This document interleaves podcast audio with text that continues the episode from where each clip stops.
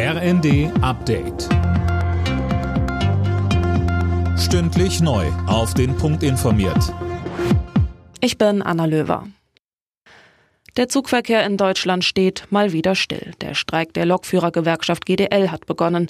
Der Versuch der Bahn, dagegen noch gerichtlich vorzugehen, ist gescheitert. Silas Queering. Der Streik sei unverhältnismäßig, hieß es vom Konzern. Ein Eilantrag der Bahn ist jetzt aber auch in zweiter Instanz vor dem hessischen Landesarbeitsgericht gescheitert. Für Bahnkunden heißt das, geplante Reisen am besten verschieben. Ansonsten bleibt nur noch der Notfahrplan. Bis Freitagabend soll nur jeder fünfte Fernzug noch fahren. Gestritten wird vor allem über die Arbeitszeit. Die Gewerkschaft will für Schichtarbeiter weniger Wochenstunden bei vollem Lohnausgleich erreichen. Bundesverkehrsminister Wissing hat die Lokführergewerkschaft und die Deutsche Bahn aufgerufen, sich wieder an den Verhandlungstisch zu setzen. Wissing sagte der Bild, in einer Demokratie sei es nötig, Argumente auszutauschen und zu verhandeln, anstatt Menschen durch Stillstand zu blockieren.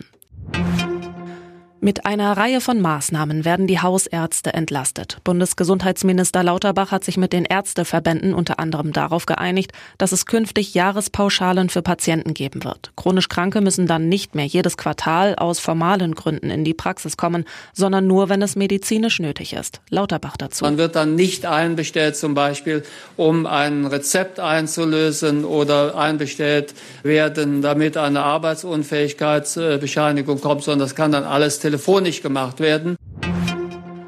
Die Rückkehr des Menschen auf den Mond muss noch warten. Die NASA hat die geplante erneute Mondlandung von Astronauten um ein Jahr auf 2026 verschoben. Man brauche mehr Zeit für Sicherheitsvorkehrungen, heißt es zur Begründung. Alle Nachrichten auf rnd.de